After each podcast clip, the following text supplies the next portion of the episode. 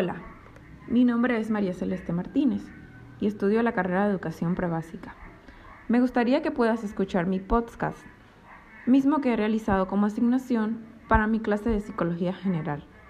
Espero que te resulte tan interesante este tema como a mí y sería fabuloso que también puedas aprender como lo he hecho yo. Psicología del desarrollo humano. ¿Qué estudia?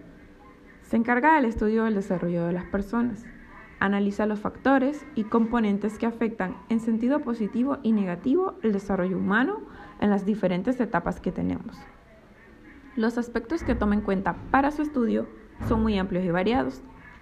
En general, toma en cuenta teorías y técnicas de investigación. Dentro de las técnicas de investigación tenemos la observación, puede ser natural y de laboratorio, estudios de caso, estudio etnográfico estudio transversal y estudio longitudinal. Entre las perspectivas que toma en cuenta la psicología del desarrollo humano para su investigación, las más sobresalientes son teoría psicosexual de Freud, teoría psicosocial de Erickson y la teoría cognitiva de Piaget. ¿Cuáles son las etapas de la vida del desarrollo humano? Etapa prenatal, desde la concepción hasta el nacimiento. Etapa de lactancia y primeros pasos, del nacimiento hasta los 3 años de edad. Infancia temprana, desde los 3 hasta los 6 años.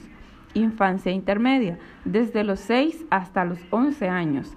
Adolescencia, desde los 11 a los 20 años. Adultez temprana, desde los 20 a los 40 años. Adultez intermedia, desde los 40 a los 65 años.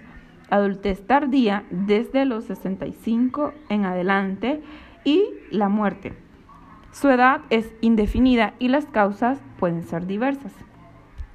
Tomando en cuenta la particularidad, estas edades son aproximadas y flexibles, porque el desarrollo no es uniforme. Hay diferencias sexuales, geográficas y particulares que todos tenemos.